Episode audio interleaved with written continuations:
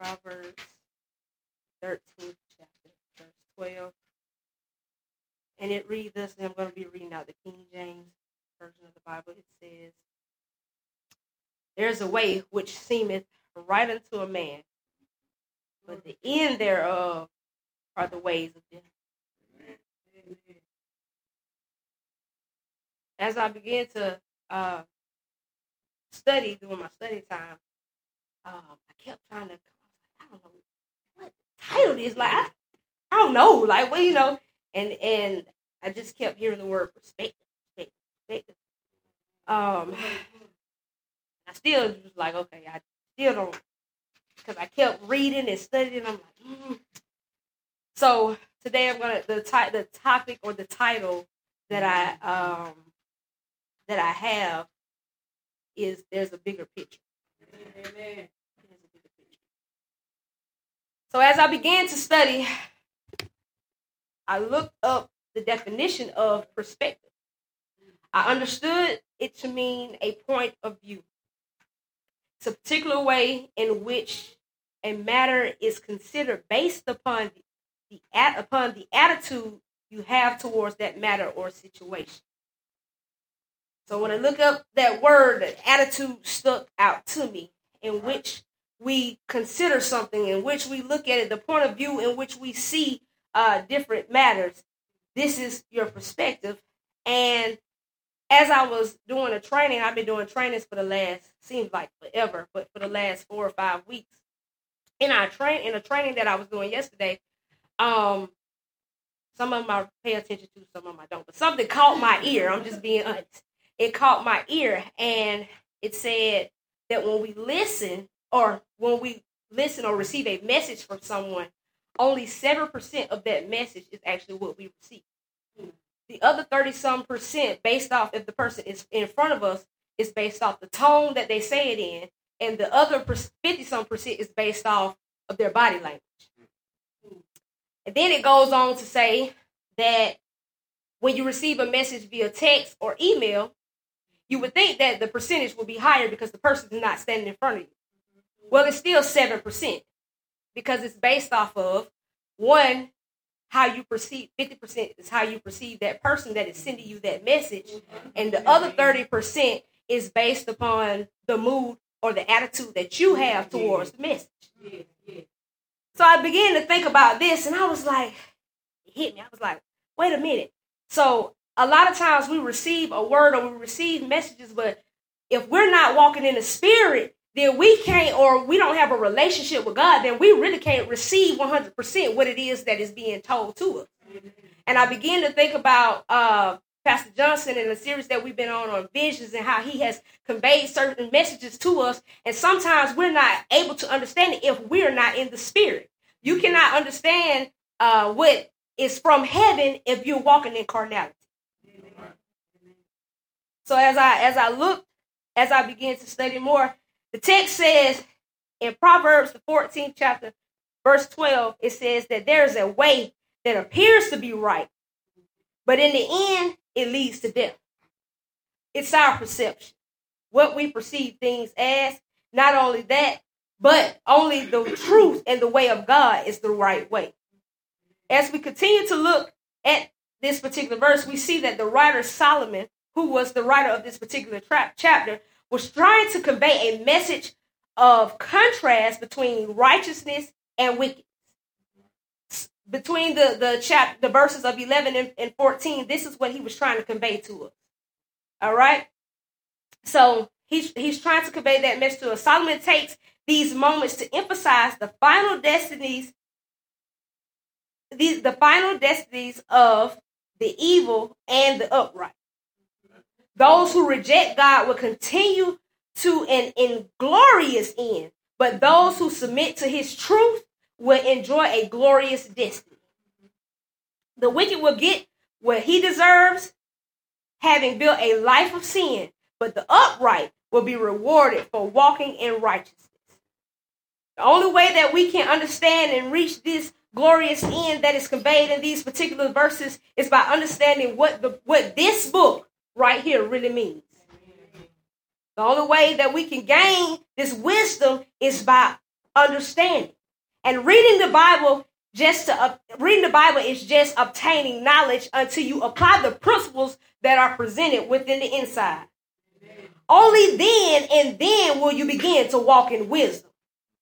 To understand the things, the principles, as well as the ways, the whys, and the outcomes of our lives, the visions, the situations that lead up to the glorious destiny that the Lord has for us, we must put aside every thought that is derived from a place of carnality a place of the flesh. We must have a renewed mindset, as Paul talked about in Romans, the 12th chapter. Yeah, Romans 12 and 21 tells us about the renewing of the mind. It, it, it comes from walking in the spirit. It can only see what God, we can only see what God sees for, for us by walking in the light. I can only see what God has for me by opening by operating in the spirit. I must dwell with him to see his point of view. And so as I was looking at this, I was thinking about John chapter 3, where uh, Jesus was talking to Nicodemus.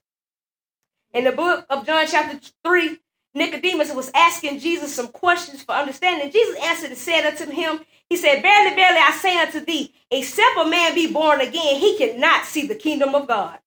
Nicodemus said unto him, How a man, how can a man be born again? Can he go up into his mother womb for a second time?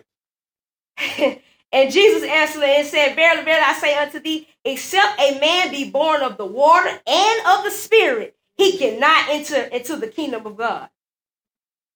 That which is born of flesh is flesh, and that which is born of the spirit is of the spirit. He said, Marvel not, I say unto thee, you must be you got to be born again.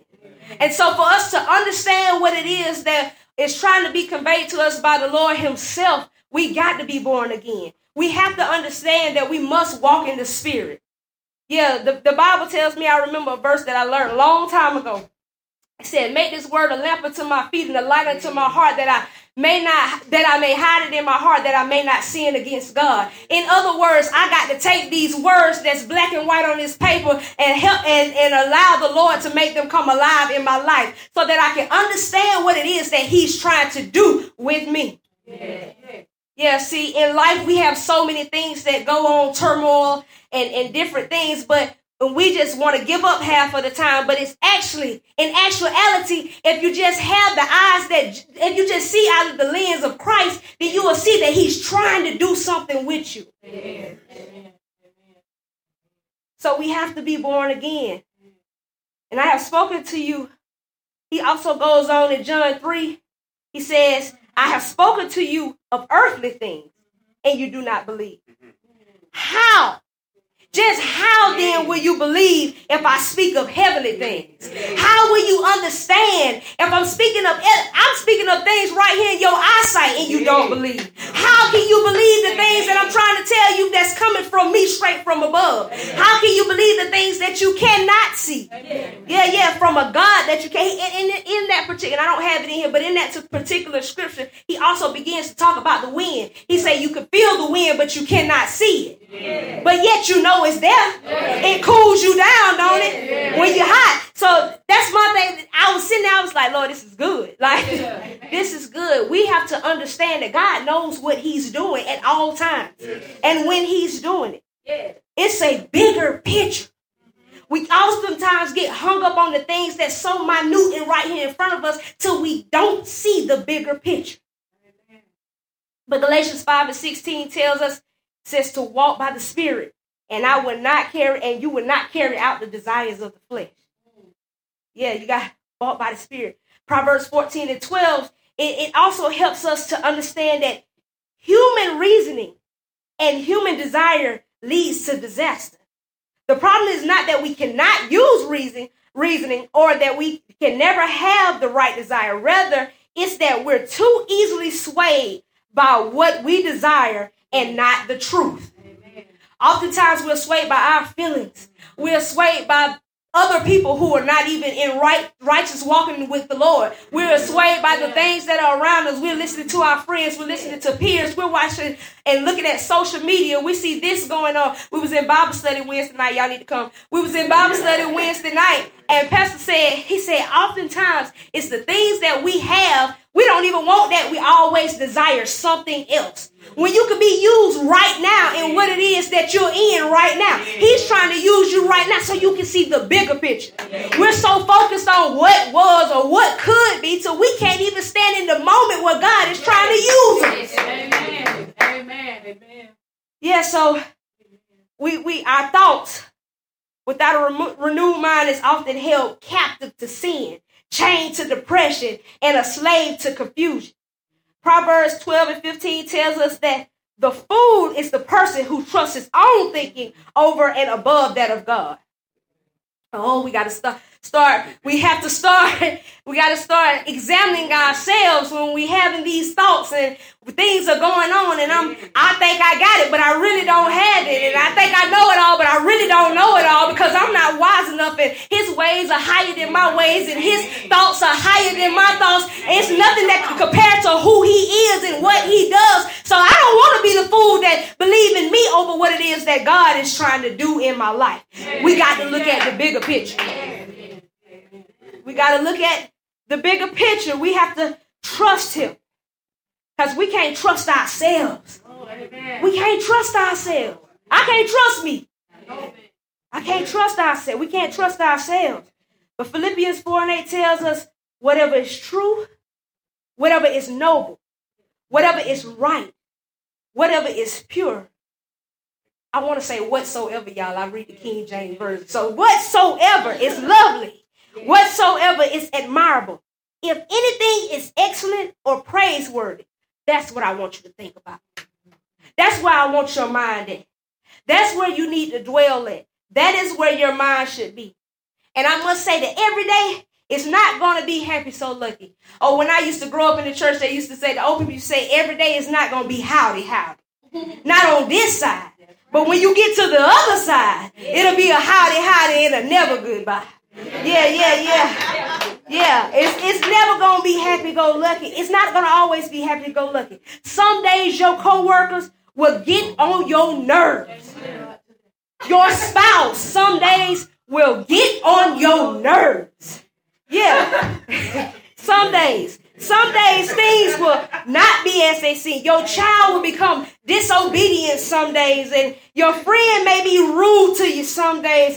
But that's okay because there's a bigger picture. And that's what I just want to came up here to convey today that there's a bigger picture. The picture is bigger than what you see on this earth. Yeah, the picture is not what it is that you think it is. You're looking at the small things and so focused on that that you can't see that God is trying to take you to a place where there's never goodbye. He'll take you to a place where the trouble shall cease and the weary shall be at rest. There's a bigger picture. There's a goal that I have, and heaven is my home. And ultimately, that's where we're trying to be. So we can't focus on the small things that's right here on earth. And we can't dwell on our own thinking and our own understanding based off of what this world gives us. Yeah. But there's an understanding that this here book, if you take the time, not just to read it, but to dwell and to understand, and now you can walk in wisdom and you can become what it is that He needs you to become. Amen. Yeah, yeah. See, there's a bigger picture. The picture was small until Jesus hung on the cross. Then the picture got big. But it got even bigger when he rose.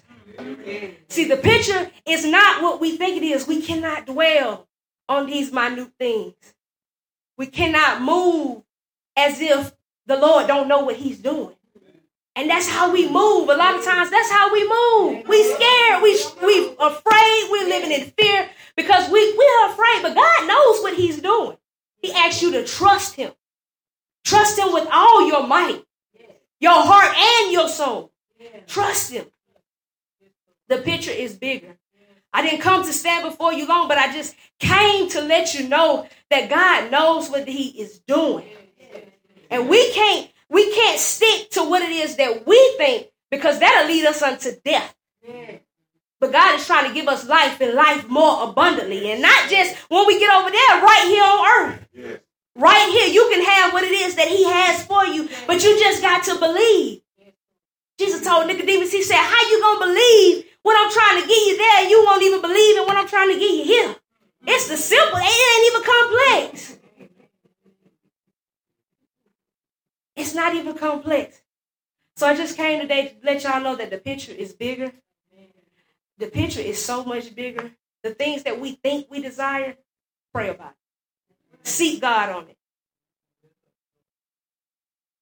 Because a lot of times what we think we desire is probably not even good for us. Or it ain't even the season for it. We have to learn to allow God to direct us, lead us, and guide us. You gonna get what you gonna get. He gonna give it to you. He, he know what he promised you. Do you remember what he promised you? He know what he promised you. He gonna give you what, what it is. But in his time and in his season, he trying to get you to do something else. Trying to get you right. Do it for me.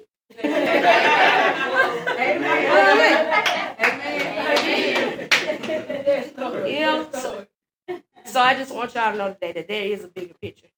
Amen. And we've got to focus on the bigger picture at hand and not the small things that are oftentimes distractions. Yeah.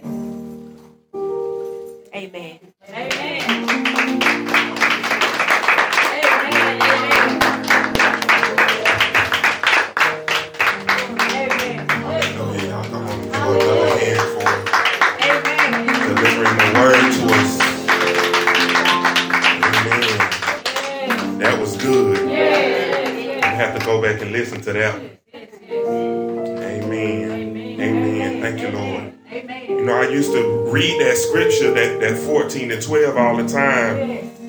on the surface, it seems so harsh. It says, there's a way that seemeth right, but the end, the way is of death. It seems so. It make I used to read it as if if I make a mistake, then I'm God gonna just why just get me right, just right then and there my mistake, and I'm and I'm done for.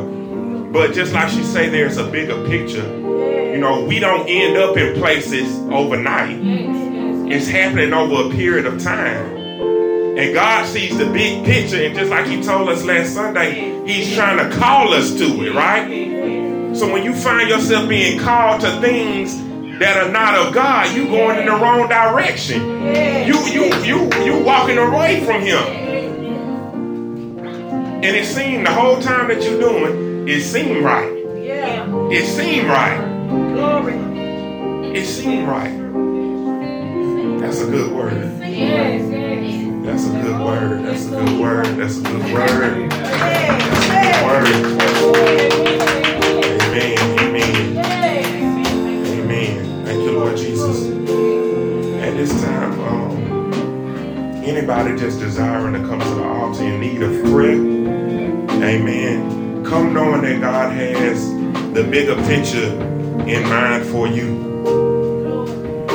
Amen. Just like we say, He know what He got for you.